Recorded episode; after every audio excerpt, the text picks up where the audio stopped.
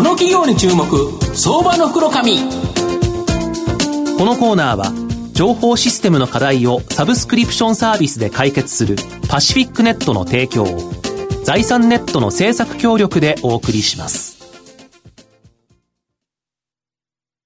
ここからは相場の福の神、財産ネット企業調査部長、藤本信之さんと一緒にお送りしてまいります。藤本さん、こんにちは。毎度、相場の福の神こと、藤本でございます。まあ、あさって9月6日、イベントがあるという、ラジオ日経さんのイベントがあるというセミナーですね。セミナーですよね。はい。まあ、これ非常に楽しみにしておりますので、本来はいつもだとですね、ハイタッチで迎えるところなんですが、まあ、新型コロナという形でですね、ちょっと無言にはなってしまいますが、あの、お迎えしたいと思いますので、ぜひよろしくお願いします。気をつけてお越しください。はい。えー、今日ご紹介させていただきますのが、証券コード6095、東証マザーズ上場、メドピア代表取締役社長の岩見洋さんにお越しいただいてます。岩見社長、よろしくお願いします。よろしくお願いいたします。よろしくお願いします。お願いします。メドピアは東証マザーズに上場しておりまして、現在株価4625円。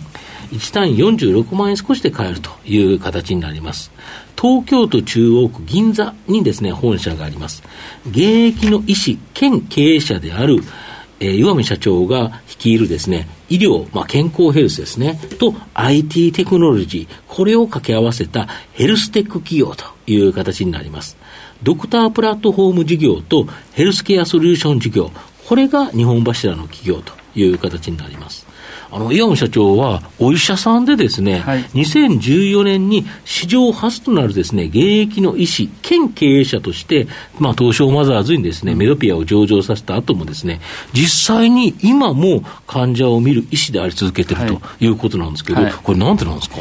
これあの一言で言うとやっぱり現場感かなと思っていて、まあ、我々今ご紹介いただいた通りヘルスケアかけるテックの、まあ、いわゆる IT の、まあ、会社なんですけどやっぱり僕らがあの提供しているサービスって、まあ、医療の現場でいかに役に立つか、そこが受け入れられなければやっぱり意味がないので、まあ、自分が現場にいて、まあ、そもそもじゃあ医者のニーズって何でしょう、あとは何よりやっぱり患者さんが、まあ、このコロナも含めてですけど、まあ、この環境においてどういうことを考えていて、まあ、どういう不足不満、まあ、不安があるということにこうサービスを提供していく意味でも、やっぱり現場に立ち続けることには、まあ、今後もあのこだわっていきたいなと思ってます、はい、現場にあの続けてるからこそ、今回の例えば新型コロナにおいても、患者様の様子も分かるし、現場のお医者さんとか医療の従事者の方がどう困ってるんだということが分かるから、まあ、それに対応する IT を使って解決策を御社は提供しているとい。うことですか。なるほど。で、あの御社、えーと、ドクタープラットフォーム事業はですね、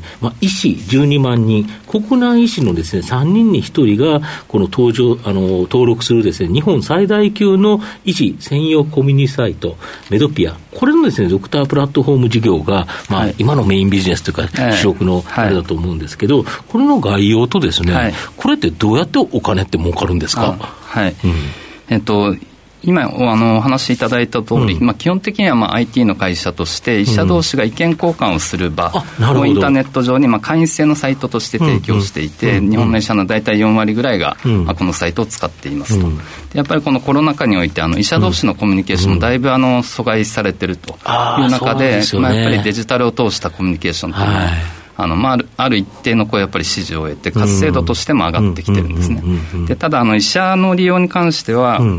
まあ、いわゆるビジネスとして医者の利用料を取ってるわけではなくて、お医者さんは実は無料で使えます。でビジネスとしてはあの医者があの薬をまあある意味処方して日本の医療費あの薬剤費としてまあ10兆円ぐらい、まあ、うん、あの国として支出があるわけですけどやっぱり医者が処方、薬を処方する、その行動に対してやっぱり製薬企業としてはあのマーケティングのし、まあ、いわゆる広告ですね、製薬企業があの医師に対してこういう薬があります、この薬はこういうあの作用があって、まあ、こういう効果がありますと。いうあの宣伝の部分をあの支援させていただくと。いうことで、我々ビジネスとしては、えっと、製薬企業のプロモーションの費用ですね、そちらをいただいてあの収益の柱としていると。いう状況です。なるほど。はい、とすると、製薬企業は今までいろんな形で使われてきたけど、これを IT っていうか、ネットのところに使うところでは、やはりそこに使ってるということですか？そうですね、あのまあ、古くはというか、今でもあの製薬企業に MR さんという、いわゆる営業マンがまあたくさんいらっしゃるわけですけど、そこの MR さんと組み合わせることあ組み合わせてのデジタルでのマーケティング、そちらがあの今、ここ10年ぐらい一気に進化してきていて、われわれとしてはそこを事業機会と捉えているという状況ですね、なるほど、はい、でもう一つの事業であるですねこのヘルスケアソリューション事業、はい、これは企業向けにですね月額課金で行ういわゆるサブスクモデルで基本的にはストック型で右肩上がりに成長するようなモデルということだと思うんですけど、はい、これどういうものを提供されてるんですか、えーと、ヘルスケアソリューション事業に関してはここ3年ぐらいですね、うん、あの弊社の上場が6 6年前で3年前ぐらいから、まあ、いわゆる新規事業として取り組んでいるもので、塊としてはまあ大体3つと捉えていただいていいかなと思ってるんですけど、は1つ目があの特定保険指導っていう、まあ、いわゆるメタボ検診ってあの聞いたことあると思うんですけど、メタボ検診で引っかかった方に、えっと、食事に的を絞って指導を差し上げるサービス、そちらがあの特定保険指導のまあ事業ですね。で2つ目があの、今お話いただいたような、まあ、あのいわゆるサブスクリプションのモデルで提供してるんですけど、いわゆる B2B B2C のサービス。で、あの医者の会員が、まあ、そういう意味では、まあ、かなりの数いますので、医師がオンライン上で健康相談に乗ってあげると、それを企業の人事部の方にえっと、ご紹介差し上げて、企業としては従業員に向けて、うん、えっと、オンラインでの、まあ、医者に対して相談がオンライン上で相談できる。いい。ね、はい、はい、こちらサービスとしては、うん、えっと、今年やっぱりこのコロナのお話で、経済産業省からあの委託事業として委託しましたので、そこの、まあ、ある意味助成をいただきながら、一気にこう事業としては伸ばしているという状況で、こちらは、あの、いわゆる月の定額の課金になっているので、サブスクリプションモデルですね。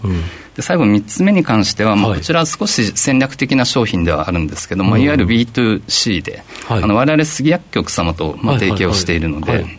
あの杉サポウォークって、まあまあ、いわゆるスマートフォンに、まあ、入れるアプリの万歩計なんですけど、万歩計をまあ活用してあの提供していくことで、まあ、結構これもあのアクセス数かなり稼いでいる状況ではあるんですけど、こちらに関して将来的には、えー、いわゆる広告とか、うん、あとは EC ですね、あの e コマースとかいう方向にまあつなげていきたいということで、うん、ヘルスケアソリューション事業に関しては、この3つの、まあ、事業群が、まあ、あの展開をしているとなるほど、はい、あと直近、先ほどおっしゃられたこの大手薬局チェーンの杉薬局さんと組んで、はい、いわゆるです、ね、薬局のデジタルトランスフォーメーションを強力に推進するですね、かかりつけ薬局化支援サービス、かかり、これをですね、始められてられるんですけど、これどういうものなんですか？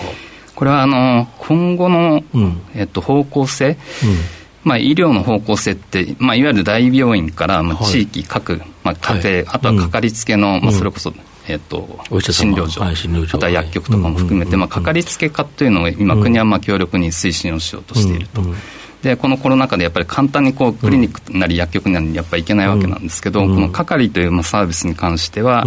えっと、イメージ薬局の、えっと、顧客管理ツール、薬局ごとに個別で自分たち、独自のアプリをこう提供できますと、でこのアプリを患者さんがインストールするとこれ実際あの90代のおじいさんも使えるんですけど、まあ、それぐらいの UIUX にこだわってすごいシンプルな、まあ、作りなんですけど、やえっと、診療所から出た処方箋、はい、それをアプリをインストールしてパシャッとこう写真を撮っておいて、はいはい、写メを撮ると、はい。はい、であの薬局に送っておくと薬局に着いた時にはもう薬が詰められた状態でなるほど要は薬局に行っていつもそのあれを出して、はい、えー、そこからそこの調剤するっていうで待つという形なんですけど、はい、これ要はもうお医者さん行って、これもらったら、すぐあのスマホでパッと写真撮っちゃえば、ピッと送れると、そうですね、これがおじいちゃんでも送れるような、簡単なユーザーインターフェースのものになってると、いいですよね。本当に90代の方も普通に使っていただいているし、っていう意味では、まあ、本当に UI、UX いわゆるユーザーインターフェースの部分はすごく成功しているかなと思っていて、でこれあの、薬をもらうところもそうなんですけど、あとはやっぱり薬、まあ、例えば薬剤師から説明を受けても、やっぱり家に行って、あれ、これどうだったっけなみたいな、やっぱりあると思うんですけど、例えば飲み忘れちゃったんだけど、朝飲んでもいいかなとかっていう話ですね。はいそういう時に気軽にあのチャットを使って相談もできるんですね、薬剤師さんに。まあ、そういう意味では本当にかかりつけの、まあ、薬局、かかりつけのまあ診療所っていうのが、今までこう点でしかお付き合いなかったと思うんですけど、このアプリを通して、まあ、線でつながるようになるし、なんなら家庭全体で見てもらうんであれば、最終的には面でしっかり各家庭をサポートできるような、そういうサービスに持っていきたいと思っていて、まあ、現状あのビジネ、ビジネス的な意味で言うと、非常にあの、薬局のインストール数も、薬局の加盟店数も増えているし、こちらの日医工様とあの事業提携の形で展開をしていて、まあ、かなりスピードとしてもあの一気に広げているところで、実際のユーザー数としても、まあ、かなりあの伸びてきているので、われわれのこう3本目の柱としては非常にあの有有力種というか、あの戦略的な商品としてしっかりえー、リソースをかけていきたいという認識でいます、はい、これはあれですか、薬局からお金をもらうという形、ね、月額のということですよね。いわゆるこちらもあの薬局からのサブスクリプションモデルという形ですね、うんうん、そうすると、この採用される薬局数が増えていけば、はい、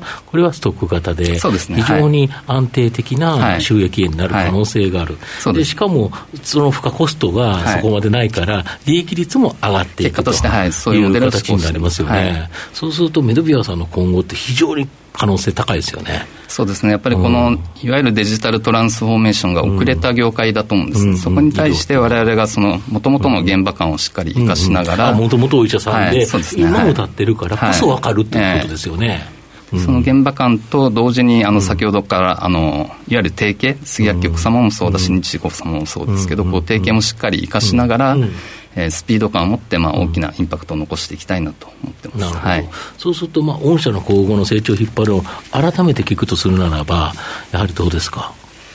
やっぱりあの繰り返しになってしまうんですけど、うん、やっぱりこの環境下で、うん、あの少しずつ医療界において変化が起きてたんですね、うん、そうですね。ただ、このコロナにおいて一気にこうそれが巻き戻して、まあ、イメージあの、はい。3年ぐらい早くなったかな。そうですね、一気に進んだっていう、えーうん、はい、それはあのやっぱり他の業界がすごく大変な、うん、あの環境を迎えている中で、うん、やっぱりこの事業環境が逆にいいっていうのは、すごくあの責任も同時にまあ感じているところではあるんですけど、やっぱりこの機会をしっかり捉えて、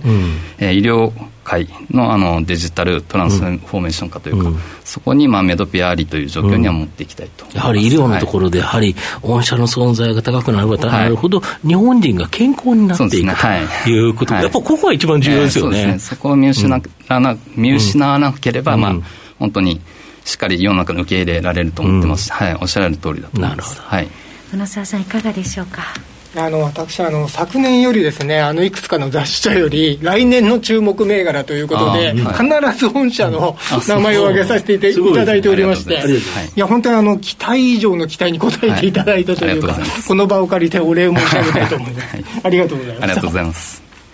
ありがとうございます。最後まとめさせていただきますと、まあ、現役のですね、医師が上場企業の経営者となり、その後もですね、現役の医師であり続けるですね、岩見社長だからこそ、医療現場での様々な問題をですね、IT テクノロジーを活用して、まあ、解決できる手法、これをですね、提供できるというふうに思います。まあ、新型コロナショック、これがですね、さらに医療現場の問題を浮き彫りにしてきたという形になります。まあ、オンライン医療や予防医療の推進などですね、このメドピアが活躍する場、これがさらにですね、広がるかなというふうに思います。まあ、医療のデジタルトランスフォーメーション、DX の、まあ、ど真ん中銘柄として、メドピアは相場の福の神のこの企業に注目銘柄になります。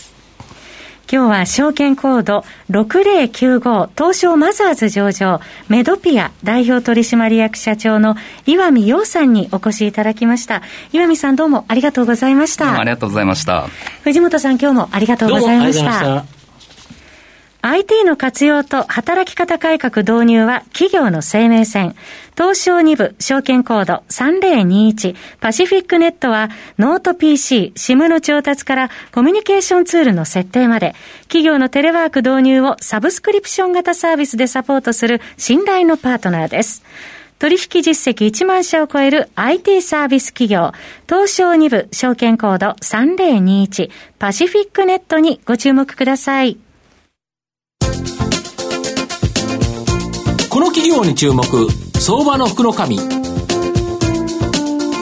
のコーナーは情報システムの課題をサブスクリプションサービスで解決するパシフィックネットの提供財産ネットの政策協力でお送りしました。